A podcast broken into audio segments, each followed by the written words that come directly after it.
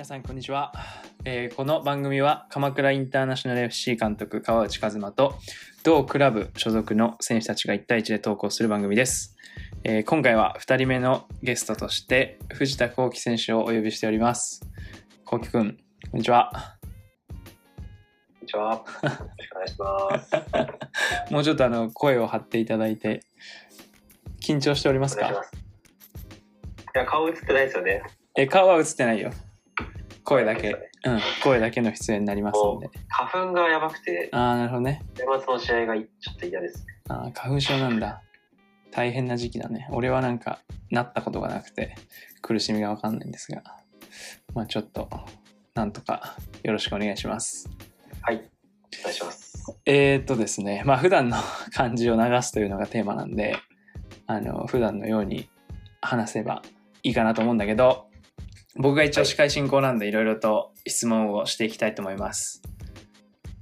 まずはですねえーっと今季の2021年シーズンこうきくんがキャプテンに、えー決まりました。これは、えー、うちうちにもつい先日、えーみんなで決めてえー発表してという形になってまだキャプテンになって時間は浅いんだけれどもどうですか？今の心境は？心境ですか？うん。こうきくんって何ですか？何？こうきくんって呼んでた今。こうきくんって呼んでた？こうきね？はい。一応さ司会あの司会進行なんで。まあこうきね。はい。どうですか？キャプテンは。キャプテン、そうですね。これやってやってよかったですね。まあ、まだ日は浅いですけど、うん。数日、数、2週間ぐらいですかね。うん。けど、とチャレンジしてよかったなと思います、ね。あ本当？すでに思ってる、はい。そうかそうか。なのでまあちょっとこれからねあのキャプテンらしさというかキャプテンの仕事もいろいろと出てくるかと思いますしぜひ期待してリーダーシップを期待してますんでよろしくお願いします。ぜはい、ではですね最初に聞きたいのは、まあ、僕はえっ、ともちろん後期よりも後にクラブに入ってるんで最初の後期が鎌倉インテルにこう入るきっかけとか、あのーその辺を聞きたいんだけど最初はどんな感じだったんだっけ？最初、もともと留学とういうん。か海外でサッカーにチャレンジするのはうん。決めていて、インテルを知る前から決めていて、うんうんで大学3年の10月とか11月ぐらいですかね、うん世の中で言ったらちょうど就活を始めようかどうしようかぐらいの時期に、うん。まだサッカー諦めたくなかったし、うん。海外に出てチャレンジしたいという気持ちがうん。強かったので、うん。出ることを決めてました。うんうん。で自分の行ってた大学立命館大学なんですけど、うん。と一人は変わい変わった先生というか英語の先生取ってた授業の先生がいまして、うん。でめちゃめちゃ変わってる先生で 授業のテーマがその、うん。海外サッカーで必要ななんか英語の授業みたいなえー、面白いね。のクラスがあって、うん。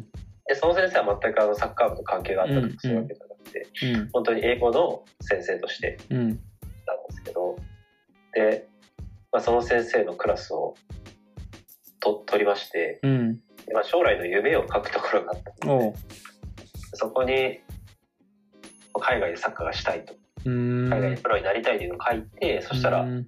直接連絡が来ておい「いや絶対行った方がいいよ」みたいな話になって。うん。でそこからあの、まあ、英語を勉強教えてもらったりとか、うん。海外でサッカー中に使える英語とかうん。を教えてもらってた先生が一人いまして、うんで、まあ、そのクラスにあの伊藤弘樹もいました、うん。あひろきね。そう。なんだ。一緒だったんだ。はい、うーん。ちょうどそうですね。その卒業をしてうん。3月に卒業して、うん。6月から留学をしようって決めてたんですけど、うん。空白の3ヶ月があうんうるので、んうん。どうしようかっていうのを考えてた時にうん。その先生がコメントかリツイツイッターでうんコメントがリツイートをした投稿に、うん鎌倉インターナショナルの記事がありました。それがー初めてのかけですね。なるほどね。で、地元なんで、地元に帰るのは決めてたんで、あ、もう決めてたんだ。面白い活動うをんうん。してるチームがあるのかとうん思って、で、海外、海外留学をサポートしますとか、うんうん海外、世界を目指、世界で活躍できる人材をうん。作るとか、うん。すごいこと書いてるなと思って うん。連絡をしました。えー、あ、後期から連絡したんだ。そうですね。なるほどね。そうか。後期は地元が鎌倉なんだもんね。そうですね。なんかね。地元で、まあ、サッカー、やっぱり盛んではない、自分の時は盛んではなかったうん。時に、そんなチームがうんうんう行くしかないなと思って連絡をしたら、吉田さんから、ん。うん。チームチーね。ムから、うん。直々に連絡が来て。練習やってるから参加しないかみたいな内容が来たんですおね。多分確かそうだはったと思います。で、行ってみたら、い。うん。確か5、6人ぐらいしかいない。で、めちゃめちゃ狭い、うん。今の高さにあるフットサルコートで、フットサルコートね。で、なんか事務所もすんごい狭いとこに集まってて、よくわかんないチームだなとか思いながら、そうだまあ、よね。初回の練習はそんな感じですか。うん、そうだよね。だから、インテルは本当に選手が一人のとこから始まって、ゼロのところからスタートしたんと思うんで、その途中だったんだね。5、6人しかいなかったっていう。5、6人ぐらいで、なるそうほどね。ですね。それ、前、クラブができて1年目？それ。1年目ですね。うーん。1年目の、まだ初戦を迎えてないですまだあ。そんな早かったんだ、後期は。なるほどね。すげえな、それも。うんうんうん。で、行ったその週に、実は今週末、うん。鎌倉市リーグで初戦あるから来てよっていう、い、きなり言はいはいはい。われて、うん。あ、えわかりましたって言って、でもうん5、6人しかいなかったんで、うん。試合できんのっていう感うんうんじだったんですけど、うんうん。で、そこで予防さんかな、挨拶をしたのと、うんまあ、その次の試合ぐらいかな、うん。予防さんと出会って、うん。まあもう掛け集めの人数でうん。試合したのを覚えてます、うんうんうんそれが初戦ですね、インテルなるほど。それ勝ったんだっけ？勝ちました。確かに10対0とかで勝った。あ、そうなんだ。すごいね。なるほどね。いや、こういう話は、多分今はまね、あのーなんだろう、あれだけど、これが10年とか20年とかインテルが経った時に、こういう話が、なんだろう、できるのは貴重だよね。俺はわからないし、クラブの中にも数人しか経験してないんで、すごく貴重なんで、それを僕にもそうだし、あの、周りの選手にも伝えてってほしいなと思いました、今。それで、えー、3ヶ月留学行く前にインテルにはい。参加して、はい。で、アメリカに行ったと。そうですね、6月。18年の6月ですか。なるほどね。で、アメリカ行って、えー留学、またちょっとそのアメリカの話は後でゆっくり聞きたいんだけど、で、帰ってきて、インテルにまたすぐ復帰したって感じか。そうですね。うん。と帰ってきたのが、20年のうん。12月おう。で、えっ、と、去年ですかね。うん。あれ、一昨年え？か一昨年だね。え？一昨年の ?20 年だと去年。20年の、うん。あ、19年ですね19年の12月か19年の12月ですね。うん。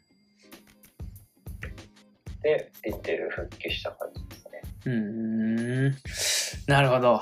そういうきっかけがあって、ここまでどうですか？鎌倉インテルでの活動はそこそこもう、どうですか？いやそこそこもう長くチームでエースとしてやってると思うんだけど、いやいや、どうですか？どうですか？うん、感想、今までのこんなことがあったなとかさ、こういうことを勉強したなとか、逆にこういうことを後悔したなとか、なんかあるでしょ？そうですね。まあ、うん旗から見たら長いのかもしれないですけど、うん。結構あっという間だったっていう感じですかあそうなんね。はい。うんうんうんまあ、途中抜けてる期間もあったのと、うん。あとはまああんまりこう人も入れ替わってすごい人が入れ替わってるわけではないので、うん。今で言ったらまあ佐々木秀もうん。昔からやってた選手だし、うん。芝尾君とかうん。うん。もやってたしうん。吉田さんずっというん。るし、山本さんもいるしうん。あんまりなんていうんですかねわあなんかすごい感慨深いなって感じではないはいはいはい。まだこう、すごくこう、クラブに変化があったとかっていう感覚ではなく、スタートした時から続いてるっていう感じか。そうですね、うんうん。なるほどね。今シーズンは始まって、はいえーもう2ヶ月ぐらい、もう時期経つかな。1月の30日から指導したんで、もうちょっとで、そううん、まあ1ヶ月半ぐらいか。どうっすか？やっぱりそうですねまあ優秀な監督も来て お前、お前、にやつきながらそれ言うなよ。優秀な監督も来て、うん。まあ、あの会う前というか始まる前はうん。結構あの石井さんわかりますかね？石井さん、わかるよ、もちろん。前のサテの監督、うん石井さん結構仲良くて、うんうん。あ川内和さんどうなんかな？みたいな話したんですしてない。うん。でまあちょっと石井さんも、まあ、結局は物書きだからな それ石井さんちょっと叱らなきゃいけないわ。それお叱りより入るわ。どうなんだろうねうん話してたんですけど、うんやっぱりちょっと会ってみたらオーラが全然違うって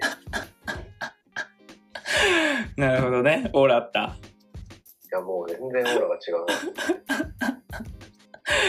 う もうね、これ、バカにしてるんですよ。あの、基本的に藤田幸輝くんは僕のことを。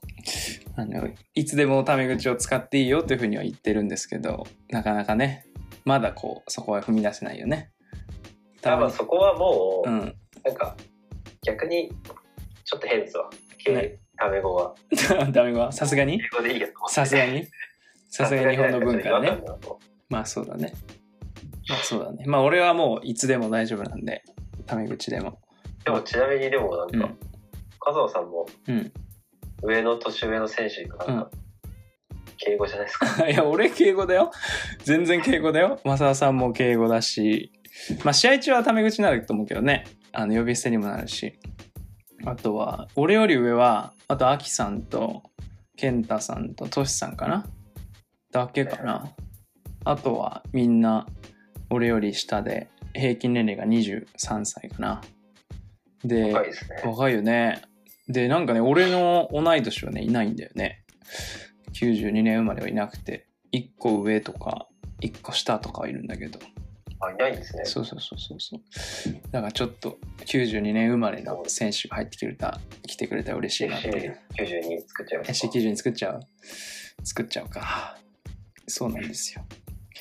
なんで、まあまあ、総じて、後期は俺のことをバカにしてるんですけど、まあいいいいんですけど、あのー 今日ね、一番聞きたいのは、そのアメリカでのお話といいますか、アメリカに留学してた時の話を聞きたくて、で、これはね、もう個人的にすごい興味があって、もともと。でも、はいやっぱなかなか聞く時間がなくて今になっちゃったんだけど、俺いつかアメリカ住みたいんですよ。夢なの。あの、アメリカになんか、まあサッカーでっていうよりかは、なんか1年ぐらい住みてえなっていう、アメリカに。はい。うん、っていうのはずっと思ってて、うんどうだったのかなっていう話をちょっと聞きたいんだけど、どこ行ってたんだっけ、アメリカの。アメリカのとワシントン州とうん。オレゴン州って言って、うん。カリフォルニアの上ですかね。おー、なるほどね。寒いの？え、なんて？寒いんだ？寒い寒いです。そうだよね。なるほど基本ね。的にまあ住んでたのはうん。その2つの州ですね。ああ。どんなとこ住んでたの？なんか、ドミトリ最初は、ーうん。そうですね、まあシェアハウスでう、ん。め田舎だったんで、ね。ハワイ、ハワイ、ハワイ出身の2人とほ3ー。人で住んでました。えー、同い年ぐらいの？学生？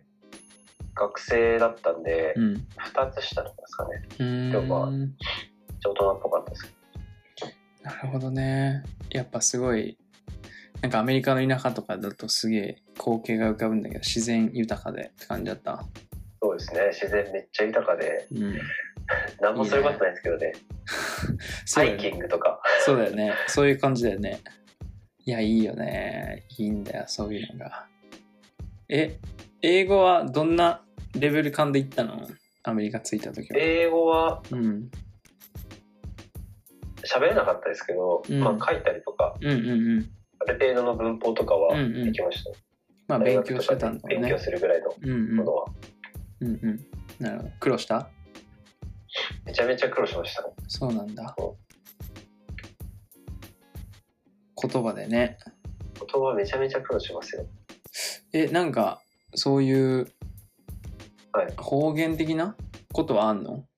なんか方言っていうかなんつうの？アクセントの違いとかその辺はなかった。の国で、国でですか、うんうん。国全体で？そのなんか例えばさ俺だったらさあの日本でちょっとだけ勉強したスペイン語とかが全く当てにならなくて、アルゼンチンのスペイン語全然違うから、はい。ああ、そういうことですね。うん。聞き取りづそれでらかった。と言ったらでも、うん。正統派な英語ではありますね。綺麗な英語、そうか。アメリカ英語か。アメリカ英語ですうんね。うん。そこはなんか発音はうんなんか鉛があって、うん苦労とかそういうわけではなかったですけど、なんかその独特の言い回しというか、うん。うんなんていうんですかね。なんか日本語もどんどん崩れてるじゃないですか。はいはいはい。まあそれって他の言語でも一緒で、英語もどんどん崩れてるわけで、うん。なんか勉強した英語はうん。なんかそんな言い方しねえよみたいなのはよくありました。そうだよねなんかスラングとか若者が喋ってる時とかね全然分かんなかったりするよね。なるほどね。で帰る時にはある程度いけた？帰る時はまあある程度会話はわかるし、うん。自分の意見も言えるし、うん。ぐらい結構いいね言ってました。今どうしてんの？英語？勉強してんの？今話す機会なくてそうだよねちょっと喋りたいですね。本当だよねなんかクラブでそういう機会が作れるといいよねまあちょっと今コロナでねなかなかあれだけどそうね。そういう交流はしていきたいよね。なるほどね。サッカーはどんな感じだったの？アメリカでのサッカーの生活は。がまあそうですね。まあまあうまくいかないことの方が多かったですよね。まあ当然ですけど。なるほど。それはどういう要因で？それこそ。うん。自分が思ってたうん。レベルまではいけなかったうんですし、うんでまあそれは結果でうん。で、まあ、原因とかいろいろあるんですけど、うん。やっぱりそのなんか外国人枠うん。を争う上で、うん。アメリカ人に勝ってるじゃダメ勝ってるだけじゃうん。ダメなんですよね。うん。うん。うん。そのそこに来るなんかブラジル人とかうん。メキシコ人とはかいはいはい。に勝たないと試合とか出れないしうん。まず契約もとか取ってもらったりとかうんチーム入れてもらったりとかも無理なんだなっていうことに改めて気づきました。なるほどね。じゃあ、え、いろんな国の選手たちが、どこでやってたの？そもそも。その、なんか大学のチームとかなのか、それとも、なんか、最初半年ぐらいが、えっ、とまあ代理人というか、うんうんうん。女性に紹介してもらったコミカレ、うん。まあ、大学ですね。大学スポーツをちょっとやってうんうんうんうんうんでその後1年に実際のチームはいはい。よ4部に当たるんですかね。うーん。加入してうん。そこでやってましたなるほどね。でアメリカってさ、要は、えっ、と、メジャーリーグサッカーがあるじゃない？はいあれはさ、昇降格がないじゃん？ないですねだからさ、その4部とかにいるチームとかっていうのは、要ははい個人でこう、ステップアップしていくしかないってこと？そうですねそういうことだよね。こう、クラブがなんか上がっていくみたいなことは基本的にはないんだ。ないですねないですね面白いね。アメリカだよね。それね。アメリカの文化だよね。ってことは、やっぱりよりこう、個人主義というか、それこそ外国から来た選手とかは、クラブでみんなでこう、上がっていこうぜっていうマインドはないわけだもんね。そうですね。うん。ないです。面白いね。ブラジル人。他に何人と一緒にサッカーした？メキシコうん。とか。あとなんか、カリブ海の島の出身とか結構いましたあよ。ー、なるほどね。そうか。で、アメリカでプロに、プロサッカー選手になろうとしたら、えーはドラフトに引っかかるしかないの、はいいや、それはうん。ドラフトの以外にも一応練習生契約とか、うーんぽいこととか、あとまあ、トライアウトで入るとかもあありますね。あるんだ、その辺は。なるほどね。じゃあそこを目指して。そうですね。うんまあトライアウトで入ってくる人の質がこううんあんまり高くないから、うん。ドラフトとかも、うんうんまあ、結構注目されるし、うん。うんうん。なんで、入り方はいろいろありますね。なるほどね。あるんだね。そうか、そうか。アメリカのサッカーね、俺もあんまり、なんだろう、まあメジャーリーグサッカーもそうだけど、こうフルでゲームをず見見たりとかはしたことがなくて、それこそ去年、あの、1年アルゼンチンにいる間に、3年目は結構スケジュール的に余裕があったから、アメリカに行って、はいサッカー見ようって超思ってたんだけど、まあコロナで全然行けなくて、ついに、あの、行く機会を逃したんだけど、どんな感じなんですか？アメリカのサッカーは。アメリカのサッカーとか、ん。まあ、レベルが高いのかってうん。言われると、まあ、まだ別の、別物ですけどね、うんうんうんうん。ヨーロッパとも違うし、うん日本とも全然違うし、うん。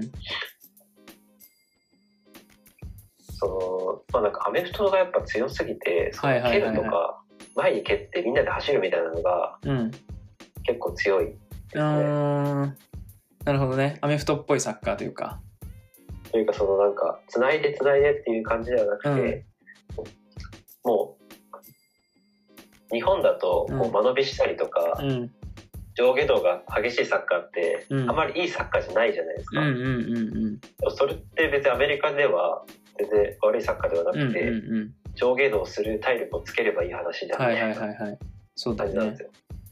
うん逆にその蹴って五分五分でそこで勝ったらってなるし、そうだよね。ンプルだよねっていう話。そうだよね。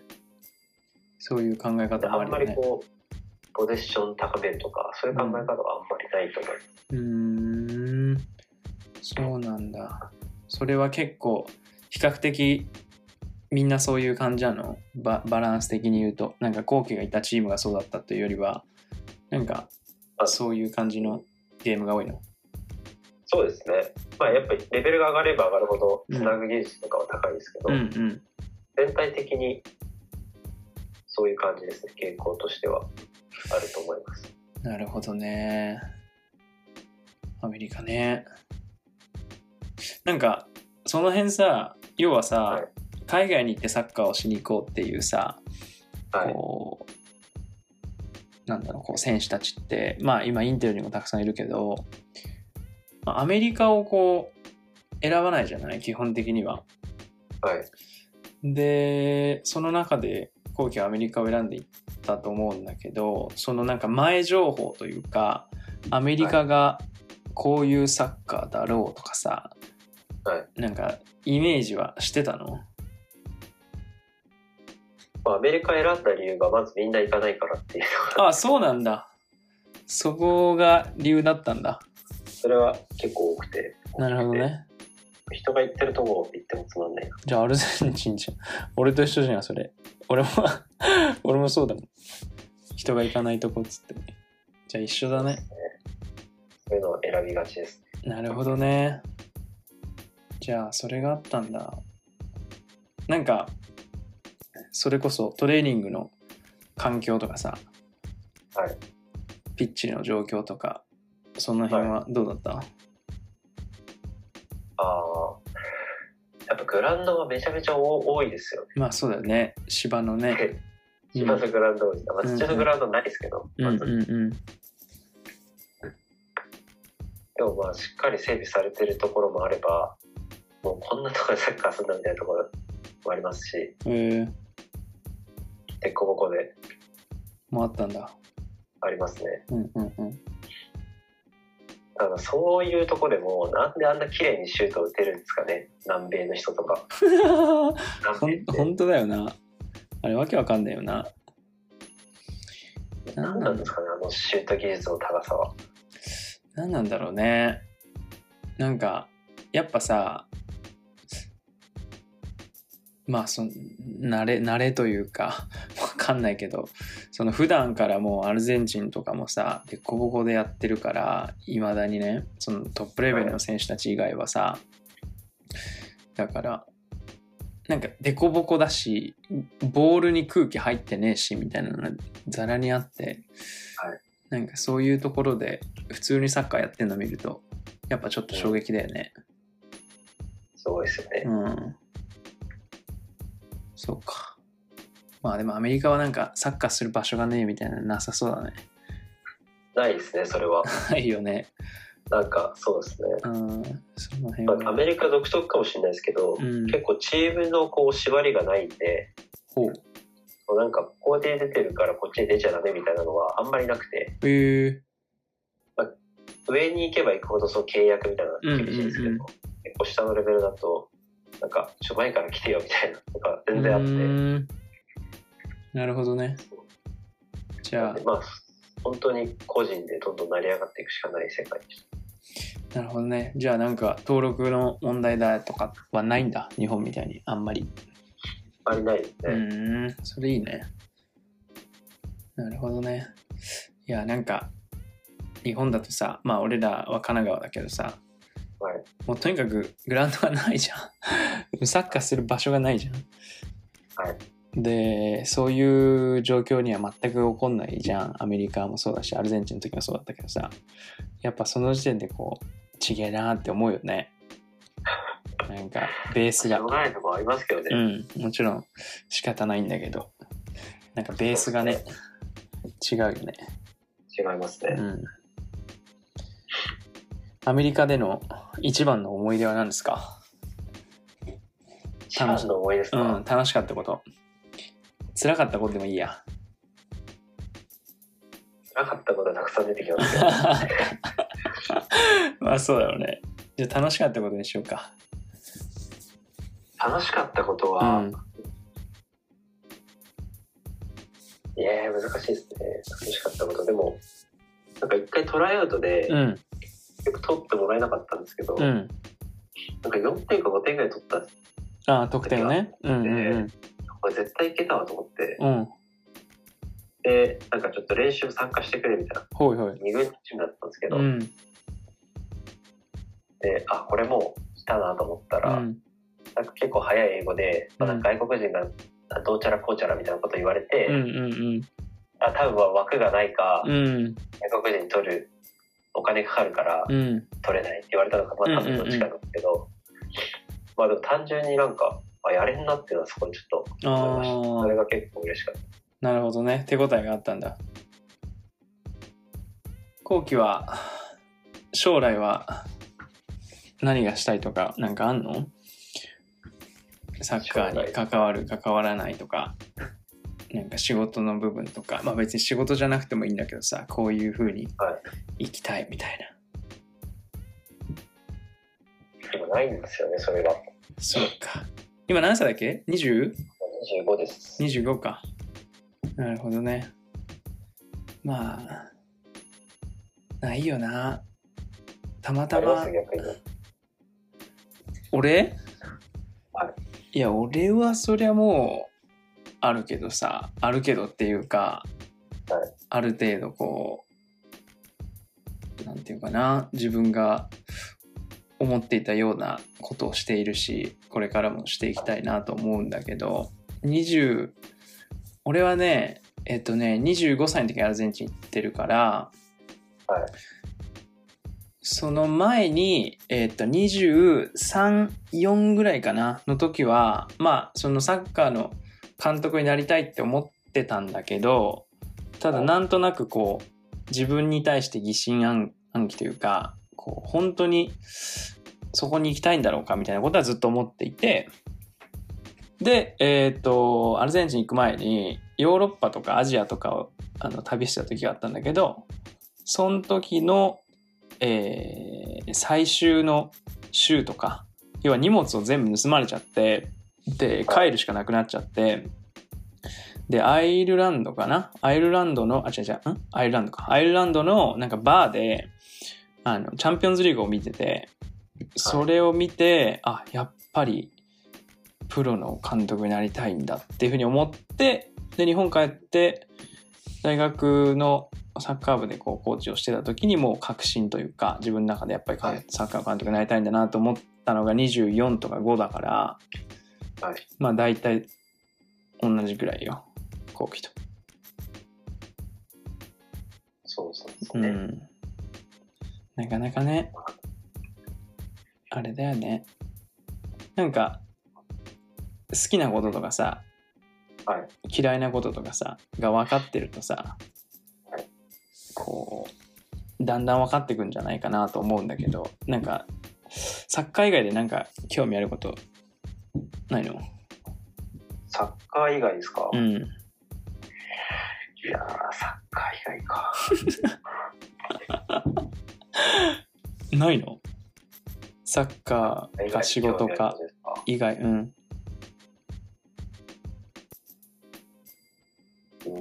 結構飽き性なんですよね。はいはいはい。なんで、続いてることはサッカーしかないです。なるほどね。え、今までこう飽きたこと、俺も飽き性だよ。なんか今までさ、やってやめたこととか、なんかないの？どうですか、うんたくさんありますよ、そんな。例えば？なんか資格とかも全然続かないし、取ろうとしても。続かないし、うん。なんか音楽やりたいなと思ってうんもすぐやめちゃったし、やめちゃったし、えー、音楽ね。楽器を弾こうと思ったの？まあ、そうですね。昔なんかやってましたけど、ちっちゃい時から全然そういうの続かないです。へえー。なんだろうね。いや、俺もそうなのよ。飽き性なの。で、結構さ、やろうと思ったことにすごい燃えて、あ、これやりたいみたいな。で、やるじゃん？そうすると、だんだん熱が冷めていって、気づいたらやめてるみたいなパターンがすごい多かったんだけど、だんだんね、こう、精度が上がってくるわけよ。こう、生きていると。なんかその、自分が飽き性って知ってるから、はい。なんかこう飽きなそうなことがだんだん分かってくるっていうかそれはね多分あると思うよ後期もだんだん。うん、でなんか消去法みたいなさこう何かやってダメでみたいなのを繰り返してるとあ、はいこのパターンはすぐダメだなとかこのパターンはちょっと続くかもしんないみたいなのが見えてくると思うーん、う。うん、なるほど。そうそうそう。だから、なんか自分がやって好きだなとか嫌いだなとか、こういうの楽しいなとか、逆にこういうのムカつくなとか、なんかそういうのをこう、ちゃんと自分のことを観察しとくと、おのずと仕事にもつながるかもね。こういう仕事はしたくないとか、逆にこういう仕事をしたいとか。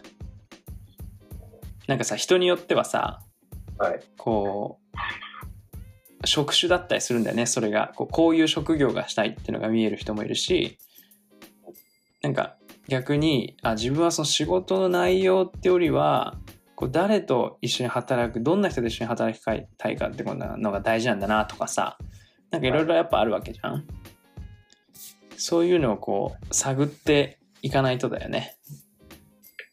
それで言ったらでも、うんなんか自分の色が出ることをしたいあのはあーって、うんうんサッカーでもそうじゃないですか。うん色めっちゃ出るじゃないですか。出るねなんか誰がやってもうん同じだろみたいなことを、うんはあんま好きじゃないんですなるほどね。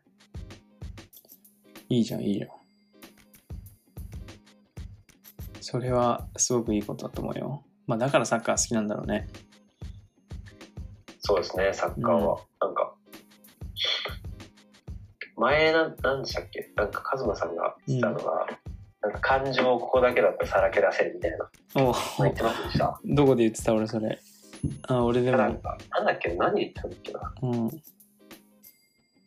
なんかこの週末のこの90分とかこのベランダだと、うん。いつもめっちゃ静かだけど、なんか熱くなれるし、みたいな。そうだね。俺もそれだけ、それが幸せでもうサッカーやってるって感じ。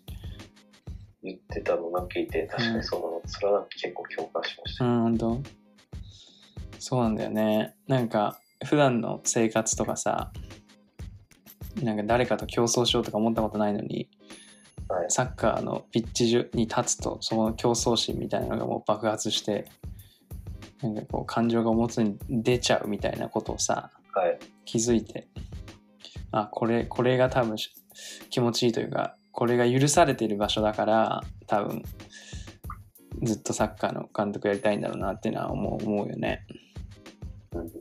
うんいや、いいと思う。だからそういうなんか自分が、こういう、こういう時間が好きだなとかっていうのをちゃんとどんどんどんどんさ、蓄積してってさ、はい。それをこう、それが実現できる仕事とかっていうのは絶対あるし、仕事以外になんか楽しさを見出すのも全然もちろんいいと思うんだけど、その辺は、あの、何でも 相談になりますんで、あの、先輩としてね、3つですから、3つ ?4 つ？うん。三つはい。相談になりますよ。まあまあまあ、ゆっくりまた話しましょう。えーとですね、次はですね、ちょっとはい。話を変えたいんですけど、はい。あの前回ですね、我らが辻正夫と話をしたわけですけど、あの次のゲストが藤田幸喜って決まってたんで、あの幸喜のね、印象を聞いたの。そしたら、すごい褒めてた。そうなんですか？いや、なんかすごい最初に、まあ後でちょっと聞いてほしいんだけど、はいあのー最初にこうグラウンドで見た時に、なんだこいつだって思ったらしいよ、幸喜は。その、初めて会っフォワードとしてね、な。はい。なんか点取るよねっていう。で、俺もさ、いつも後期に言ってんじゃん。なんでそんなに点取んのみたいな。なんかこう、他の、他のプレーそんな比例してないんだけど、すごい点取るよねっていう。そこは、なんか、その正雄さんとも喋ったんだけど、正雄さんも全く同じ意見で、はいなんであいつはあんなに得点が取れるんだろうっていう。あ、そうやってシュート打つんだみたいなのは、正雄さんの中で結構新しい発見があったらしくて、なんかその辺を喋ったんだけど、はい。あのどうですか？あの、正雄さんの印象というか、そうなんですか、うん大好きです。きあマジで。本当かよ、お前。いや、本当ですよ。本当？大好きなの？大好きですよ。いいねめちゃめちゃ尊敬する先輩です。あ、本当結構喋るんだ。あの、喋りますよ。グラウンド来た時は。はい。うん。まあ同じポジションだしね。そうですね。うん。まあ最初来た時は、うん。絶対負けねえと思ってたんですけど、今も思ってるの気持ちはまよ。あ今も変わらないですけど、でしょ。うん。なんか普通にめっちゃアドバイス、アドバイスというか、うん。どうしたらいいですかみたいなの聞くし、うんうんうん。なんかそういうのは聞けない感じではないですね。そうだよね。本当いい人だもんな、あれな。いや、めちゃめちゃいい人ですよめちゃ。めちゃいい人だよな。もう、すぐ俺も意気投合しちゃって。だからだ、ってもう、あのレベル、あのレベルっていうか、まあそ、そこまで知らないですけど、そこまで知らねえのかあよ。の、いや、その、どれくらいの、うん。なんていうんですかね、まあ、外で見てるのとやるのって全然違うじゃないですか。うん。だから、まあ、多分正雄さんが感じてた世界はあると思うし、うんうん。それと比べると、うんまあ今カテゴリーで言うとうん。めちゃめちゃ下だけど、ね。多分なんか自分が逆の立場だったら、うん絶対おおごりとかあるしそうだね。なんかちょっとまあ偉そうにもなるだろうと思うんですけどそうだよね。それが全くないじゃないですか。全くないよね。いやだからもうなんか純粋にサッカー好きなんだなとか、うん。ななんかいいっすよねそういうとこが。ね言ってたよ。サッカーとにかく好きなんだって。前回。とにかくサッカーしたいんだっつって言ってそういうとこが好きですね。て。ね。いいよね。だからちょっと、あの、前回の、これ収録してる日の多分次の日ぐらいに公開されるんで、聞いてください。わかりました。はい。で、楽しみです。楽しみにしておいてください。でね、次の選手、次回の選手が、えっ、と、柴尾直樹君ということで、後期が一番長くサッカーやってる選手かな、インテルで。まあそうですね。今トップにいる選手だと、うんうん。そうですね。ちょっと柴尾君、次僕話すんで、なんかネタは欲しいんだけど、どうですか？彼は。どういう、どういう人ですか？まあ芝君と会ったのが多分自分が参加してうん。1ヶ月経ったぐらいですかね。おううんうん。来て、で、まあ最初あんまちょっと喋れなくて、うん。で、まあ狭いフットサルコートで練習したんですよ。はいはいはいだから結構まあ、普通の人だったらなんかシュートとかもゴロとか、インサイドとか、まだキーパーいないとことか蹴るじゃないですか。うんあの人なんかもう、普通にフルピッチでやってるかのようなシュート打つし、周りがあドン引きするぐらいなんあ、か、あ審判いないのにめっちゃ主張して、マイボールマイボール。あれ言ってんのみたいな感じで。さすがだなんね。かちょっうんと熱い、熱いし変わってる。いやー、変わってるよね。あの、我々のスタッフ間では、もう、芝君は宇宙人という設定なので、いやその設定はでもまあ、あれですね、あながち間違いじゃないかなって思いますし、うんただでもそのなんか人と変わってる感性みたいなの絶対あるんで、うんあるよねまいい意味ですよ、これは。うんうん。なんで、なんか話結構話もするんですけど、うん。普通に社会人としての先輩としても、うん。なんか、ってる中でのうん。先輩としても、うん。いろいろこうアドバイスをいただいたりとかしますね。なるほど。サッカー以外の話するんだ。しますね、仕事とか。へえー。芝尾くんはバリバリの、なんつうの、ビジネスマンっていうか仕事人だもんね。がっつり仕事ちゃんとして。そうですね、いろいろややってるというか、いろいろ活動をしてて、ねなんか一個に絞るのもめちゃめちゃ重要だと思うんですけど、え。うん。なんかいろんなことをやることは、もううんそれも才能だと思う。うん。ここら辺をめちゃめちゃ引き出してほしいですね。あ、引き出しては、あ、俺が引き出すのね。あ、そうです、そうです。あ、あ、芝のね。この次回の回で。あ、なるほどね。確かに確かに。そうだね。なんかいろいろ、俺もあんまゆっくり喋ったことはなくて、サッカーのさ、話は結構してんのよ。っていうのも結構、芝が話しかけて、話しかけてくれててというか、こうゲーム終わった後とかにすごいいろいろ聞いてくれるし、あのーなんだ、細かいところまで話をしたりとかっていうのはしてるんだけど、なかなか仕事の話とかね、こう、ピッチ外の話をなかなかしてないんで、ちょっと次回聞いてみたいと思います。ぜひぜひお願いします。楽しみです。では、えー最後に、はいえー今シーズンの目標なり抱負なりまあ今シーズンじゃなくてもいいんだけど鎌倉インテルでどういうことをしたいんだみたいなのを綺麗にまとめていただいて終わりたいかなと思います。はい。そうですね。まあ、うん、点取りたいですね、やっぱり。さすがです。単純で、うん、まあ点取らなきゃ勝てないし、うん点取った時が一番サッカーをやっててよかったって思う時なんで、うーんその、去年は 5, 5ゴールか、それぐらいだったので、うん、今シーズンは20ぐらい行きたいです。だいぶ飛躍するね。いいと思う。うん、後期が20点取ってくれれば。それはあれ、あれでしょ？あの、リーグ戦だけでってことでしょ？そうです、もちろんもちろん。そうだよね。後期が20点取ってくれたら、僕らは昇格が近づくと思いますんで、期待しております。頑張ります。ピッチ外はどうですか？まあ、ピッチ外というか、プレー外というか、キャプテンとして。うんなんかこういうことやっていきたいなとかやれたらいいなとか